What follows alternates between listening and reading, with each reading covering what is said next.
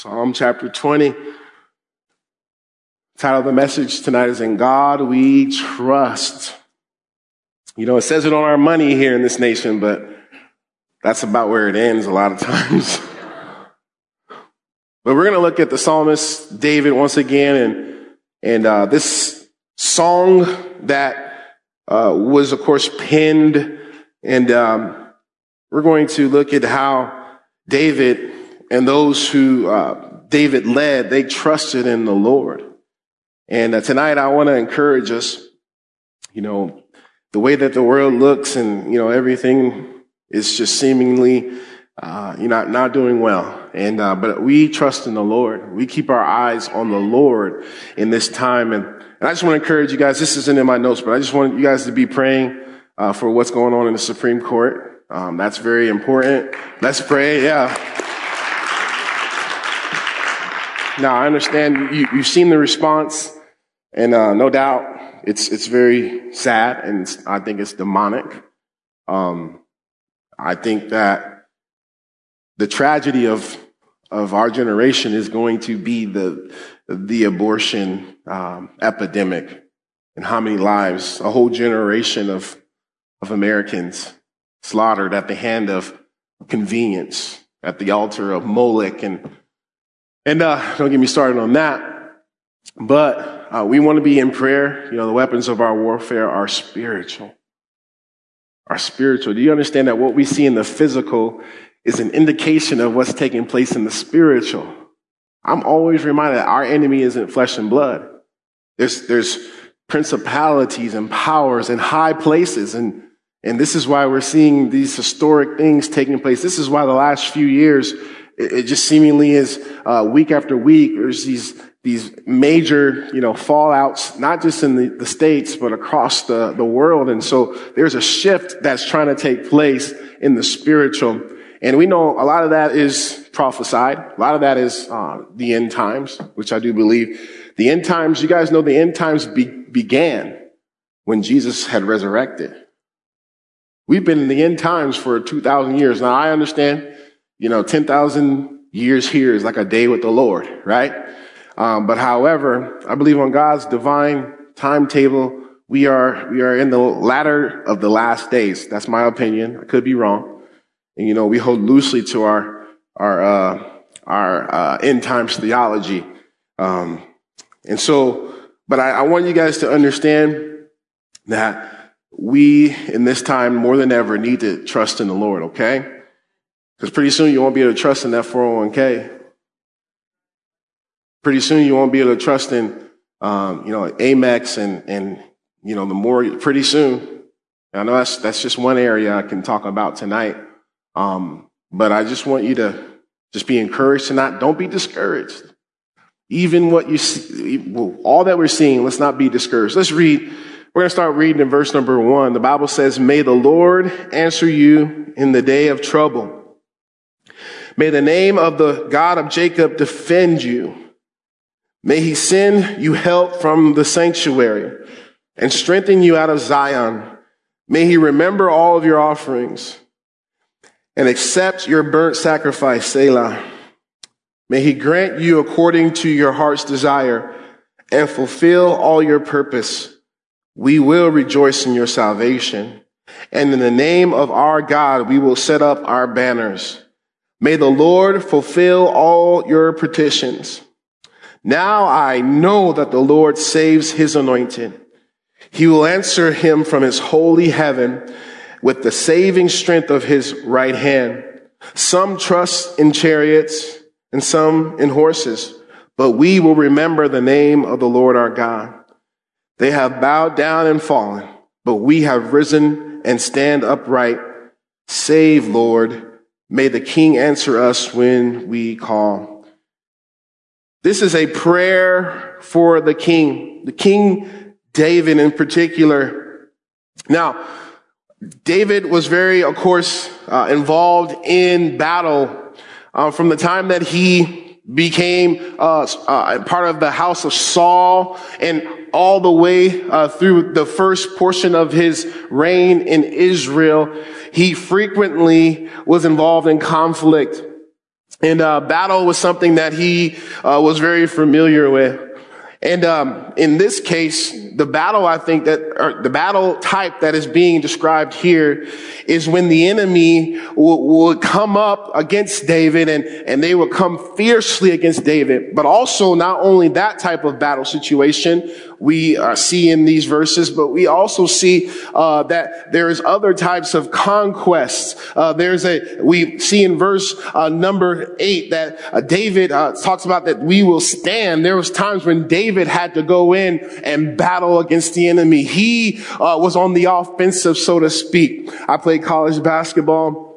I played on a great team, one of the greatest teams out in this local area at Antelope Valley College. Tim remembers it. He was on the team and one of the coaches, and I'll never forget that team. We had 2 6'10" guys, and I remember I was one of the players on the team, and I remember we had a special talent on our team. His name was Wendell, and I remember the day that I first met Wendell. It was at the city park in Lancaster.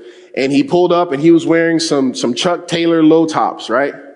You don't hoop in that, you know, like, why are you wearing that? I mean, maybe back in the 60s and 70s, maybe, Bill, you remember probably hooping in those, right? I'm sorry, but this is 2003, you know? And, so he pulls up to the park, but, he was about 6'6", and, just built like a man, you know, had a full beard, you know, and I remember we were playing pickup, and no one could do anything with Wendell. He was just a bucket. He just scored every single time he touched the ball, and he dunked on a few guys within those Chuck Taylors. And I remember going up to him after the game and just really impressed with his ability. And I said, "Hey man, what's your name?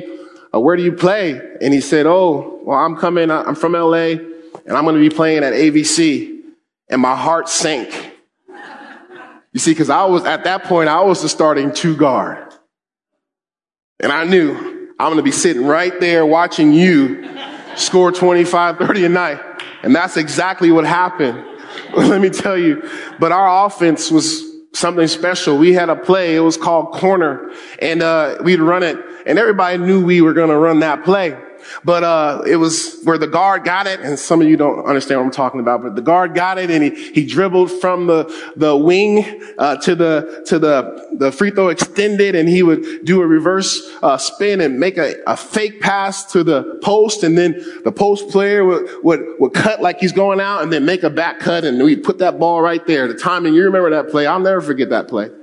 We'd run that play for Wendell, and it seemed like every game, somebody would bite on that ball fake. He'd cut back. We'd put that bounce pass or straight pass to him. He'd catch it one dribble. No matter where he was, he'd jump, and he'd just dunk on whoever it was down there. It was just a beautiful thing. And that offense won us, I think, 5 out of the 6 preseason tournaments. We were ranked number 2 in the state. We made it to the final 4 of the state, won a conference championship, and we were up by 13.5 in the semifinal of the championship, but we ended up losing tragically. I'll never forget the feeling that day. But I tell you all about that because what made that team special, we weren't the best defensively, but our offense was running on all cylinders. So the best offense sometimes, or best defense is an offense. And so in the spiritual sense, I want you to understand this. If we aren't battling the spiritual warfare that God has given us in this generation, then we're going to be backpedaling. We're going to be in defensive mode. We're going to be losing ground. I'm afraid that that's what's been happening for some decades in America. The church has not been charging the gates of hell. The church has removed himself from culture, has removed herself from influencing the world through political means and other means. And mainly, of course, we have not been on the offensive when it comes to getting the gospel out. David was in battle because he was going to conquer a land for God's glory. He was going to subdue the enemy that was near in the countryside and far. And he was going to go out, and in the name of the Lord, he was going to rule and reign over a people who didn't know the one true God. And I'm afraid, I don't think we have the same tenacity today. I don't know about you, but I want I want Lancaster for Jesus. I want California for Jesus. I want to see his name glorified once again in the public arena, not being trampled through the mud and disrespected. And I don't think we take it personally that he's our God. David, why did he get in that battle with Goliath? Because Goliath was making a mockery of God's people. He was mocking them day after day, and when he saw that, it did something to him. It mattered to David, the name of the Lord. And so he couldn't just sit back on his lazy boy and not do anything about it. I don't know about you. The fact that we live in a country where people are up in a roar because we're saying we don't want you to slaughter the unborn in the womb. Oh, we don't want you to say that you can reassign your gender next week and then compete in women's sport. And we are living in a day where Christians, we just let it just roll off our back because it's just another thing that the world's going to do. But do you not understand that this is an insult? This is an assault against the name of the living God, the word of God, the truth of God's word. Somebody's going to listen. We got to wake up. What are we going to leave our kids?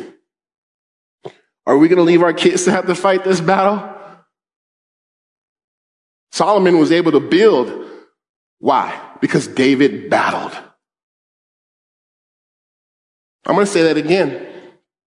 Solomon was able to build the temple of God. It brought glory to God. The presence of God lived in that place. He was able to build because his daddy David fought the battles. He slew the giants. He lived a spiritual life. He didn't do it perfectly. We know that. But he loved the Lord and he lived for the Lord. And because David battled, because David had a little blood on his hand, it's because Solomon was able to build. And I realize that if I don't battle, if you and I don't battle, our kids won't be building. They'll be in hiding. They'll be in bondage to a people who do not know the Lord. And this is where we got to wake up, church. Because it's God who we trust in. We know that the battle is the Lord's, right? We don't battle alone. I'm not telling you to go and make it happen on your own. And David knew this. And David's people understood this. And this is why they were praying. This is why this is a prayer to God. They were saying to the Lord that we want you to hear us. We want you to answer us. Look what it says in verse number 1. May the Lord answer you in the day of trouble. These people were seeking God. They were in prayer. You know why we stress 6 a.m., 6:30 now, prayer and worship? Because that's our only hope, folks.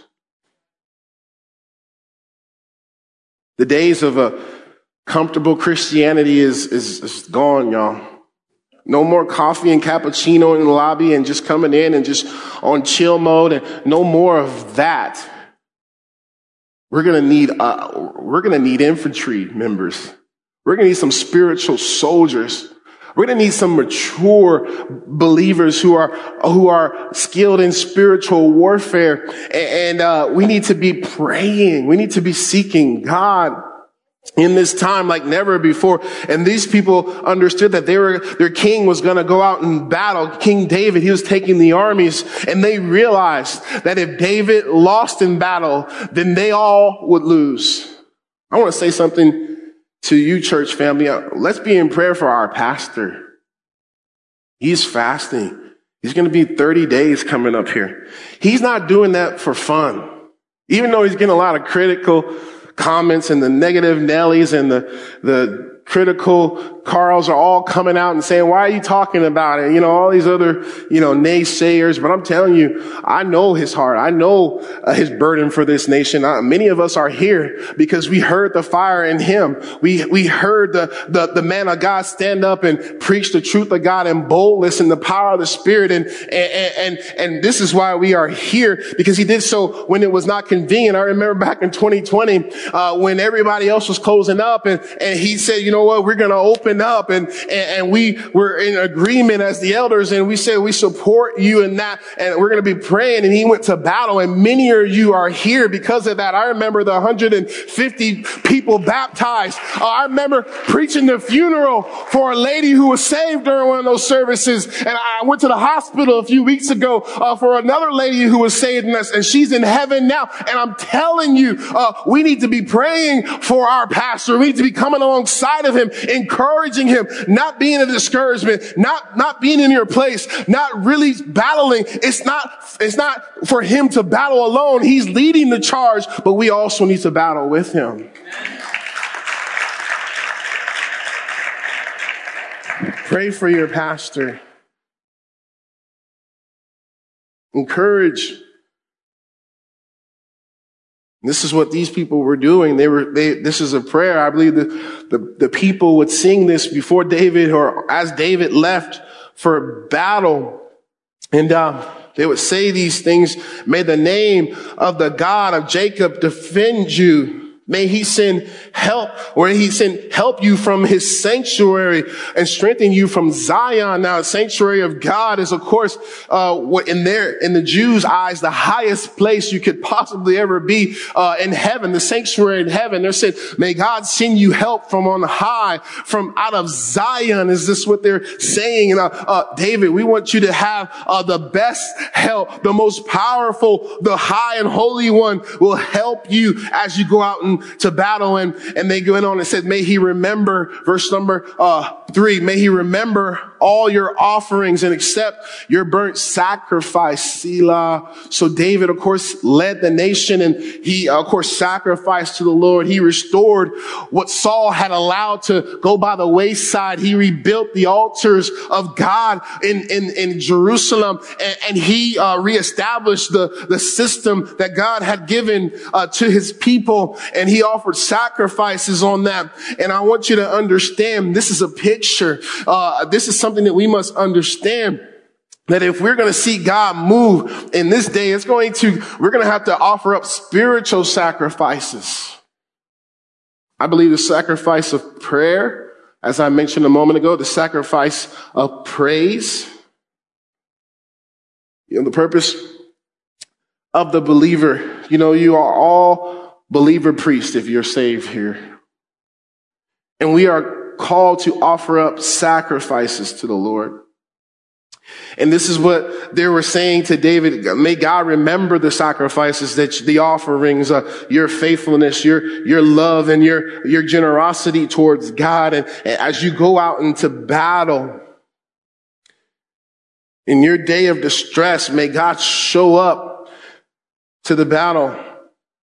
And I want you to understand, church, we can't offer to God in these days something that costs us nothing and expect him to move mountains like we sang a moment ago. I find it very telling, you know,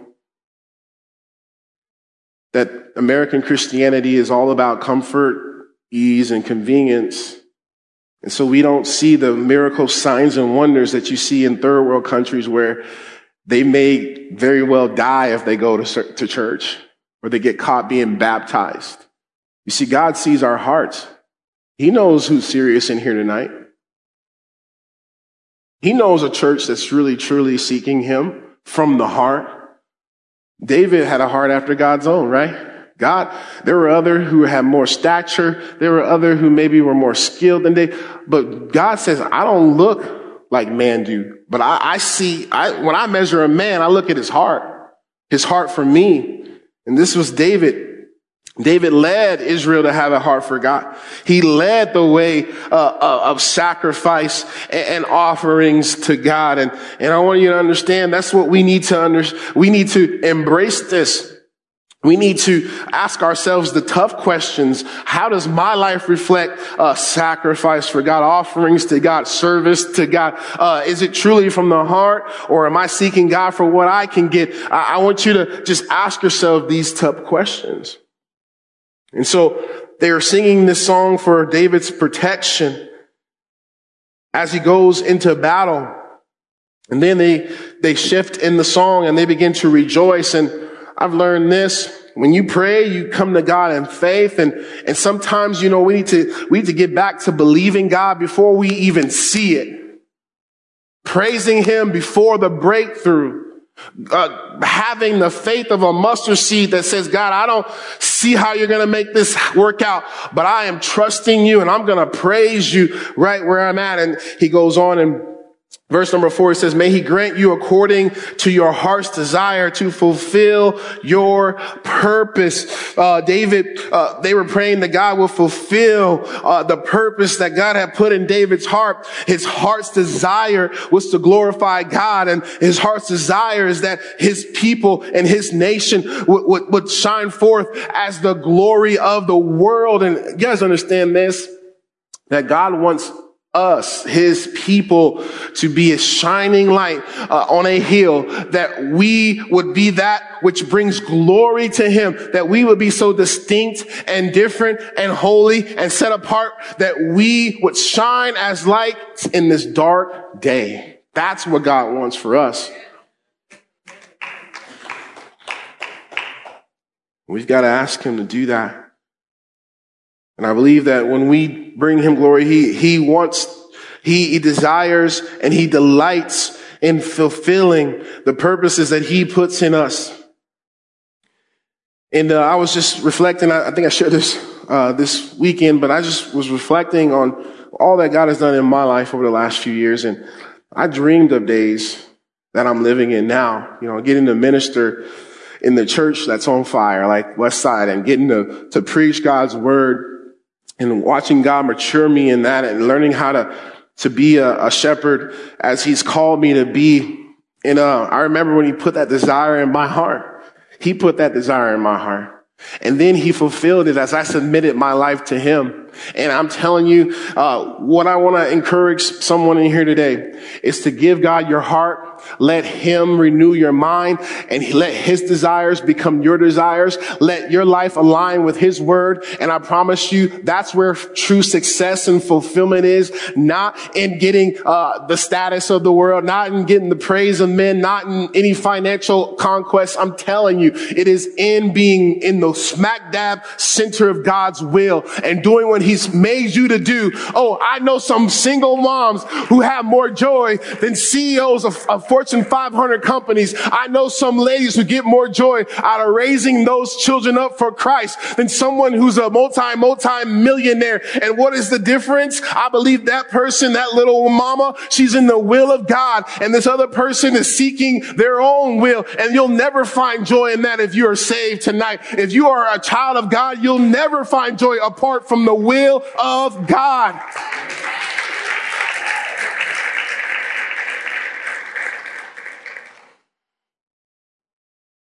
I don't know who that was for, but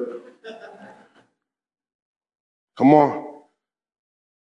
He said, verse 5, we will rejoice in your salvation. We'll rejoice in your protection, your saving power, God. And in the name of our God, we will set up our banners. May the Lord fulfill all your petitions. I want you to notice in that verse, what really stuck out to me is the name of our Lord. And we see that later on in verse number 7. Some trust in chariots and some in horses, but we will remember the name of the Lord our God. I'm telling you, the name of the Lord is where we trust, is where we put our hope in.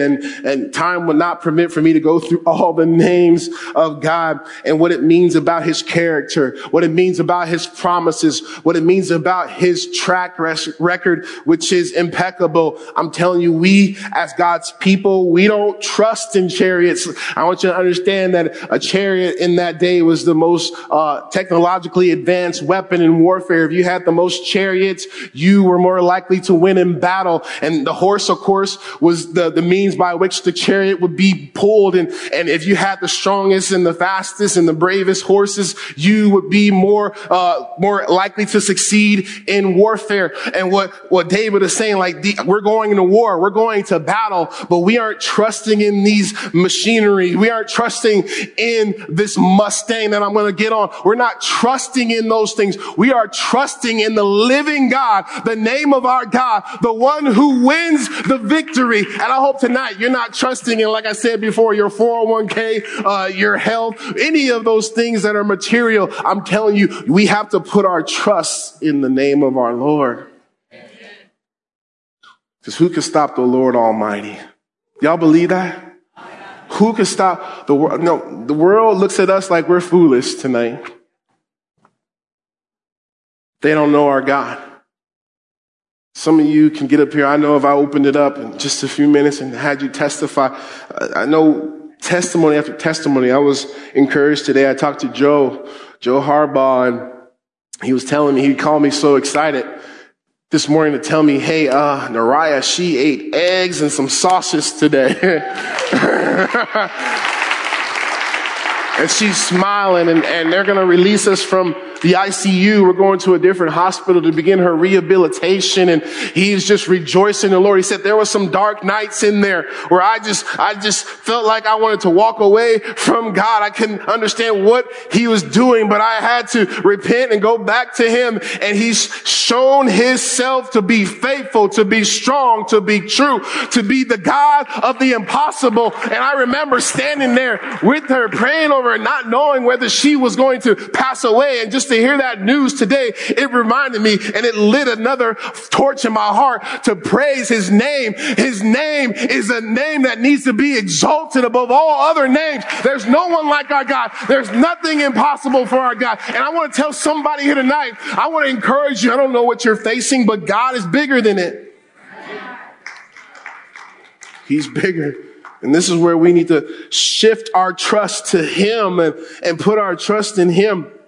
And this is what David and the people of Israel were proclaiming. We're going to raise up our banners in the name of Goldman Sachs. No, we're going to raise our banner in the name of Jehovah, Yahweh, the only true God, the one and living true God. Every other false God is but dumb, dead idols. But our God has ears so he can hear. I want to tell somebody that here tonight. When you pray, you're not praying to some dumb idol. You're praying to the living God of the universe, and he hears your cry. He knows your name. He knows the number of hairs on your head. He knows right where you are tonight, and he isn't worried about what you're facing. He can handle it.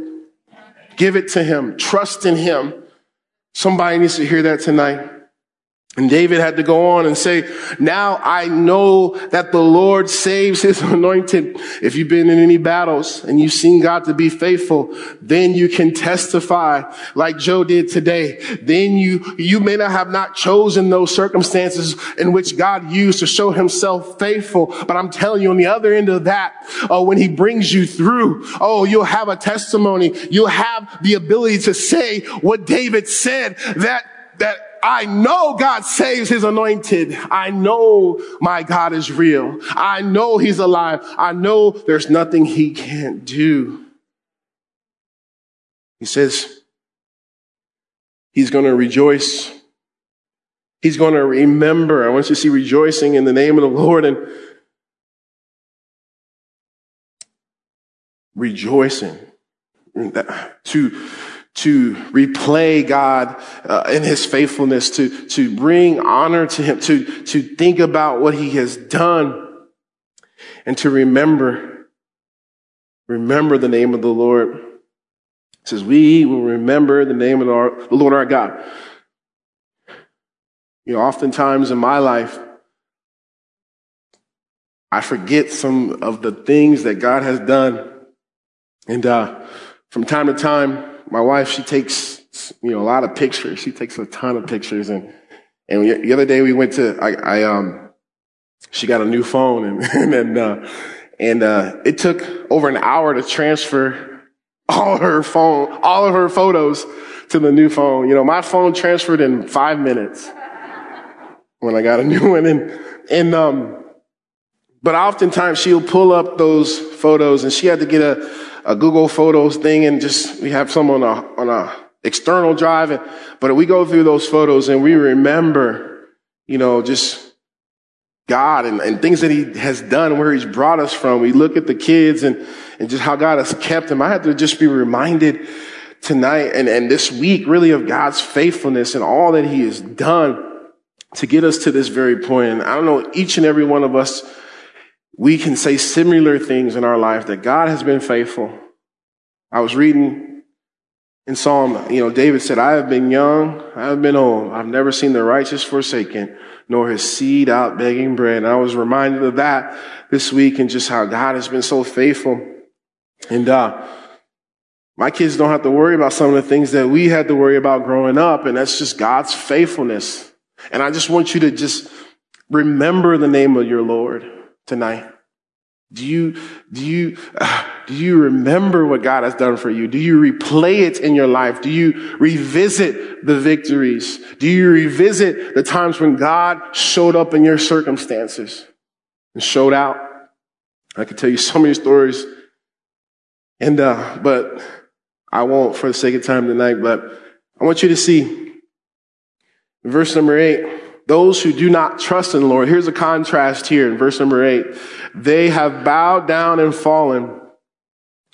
So in the battle, those who do not trust in God, they'll be destroyed. They will be taken down is what David is and the people are saying. But he says, but we have risen and stand upright.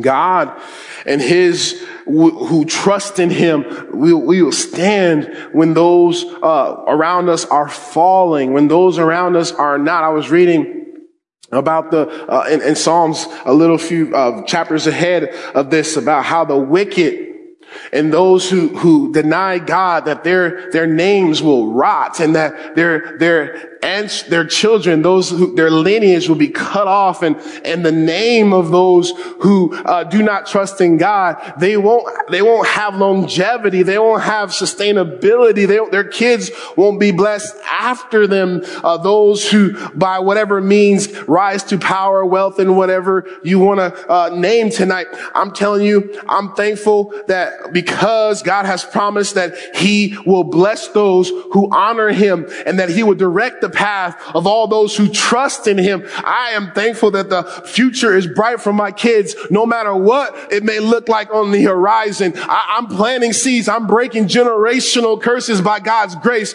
because I am trusting in God. And some of you need to hear that in here tonight. Oh, you need to realize that you're not just battling for you. You're battling for those who are coming after you. You're battling for those kids, maybe your grandkids. You need to stay faithful to God and remember that if you trust in the Lord and you stand on him, oh, those around you who don't will fall, but you will be secure. That's a promise, I believe. But we have risen and stand upright. Verse number 9, save, Lord. May the King answer us when we call. Save, Lord. He's our salvation. He's the one who we hope in tonight. God's promise, this prayer, that these in Israel were of course singing as the king left for battle. This should be something that we do. That we claim God's promises. We trust in his name. We live our lives, a life that is defined by faith and trusting God and walking with God. And I promise you, God will show up. He will be your salvation. He will show his power in your circumstances. And I just want to encourage somebody tonight. And trust in God. Trust in God. Trust in God. He is enough. He is enough. And I want to encourage y'all with that tonight. I want to ask the worship team to come as we transition tonight. Let us be a people who are known for our faith in God. That we aren't looking to anything else or anyone else but God. And then when he wins those victories, when he shows himself to be who he's promised to be, that we would deflect and give all the glory to God. And, it's my prayer for my children that they will see God and his power, that they will see in our family a supernatural, something that is unexplainable other than God. And I want you guys as a church, I want us to be a place where people encounter God, where people see the saving power of God and his work in this place. And we've got to trust in him. We've got to believe that he is able to do what he says he is.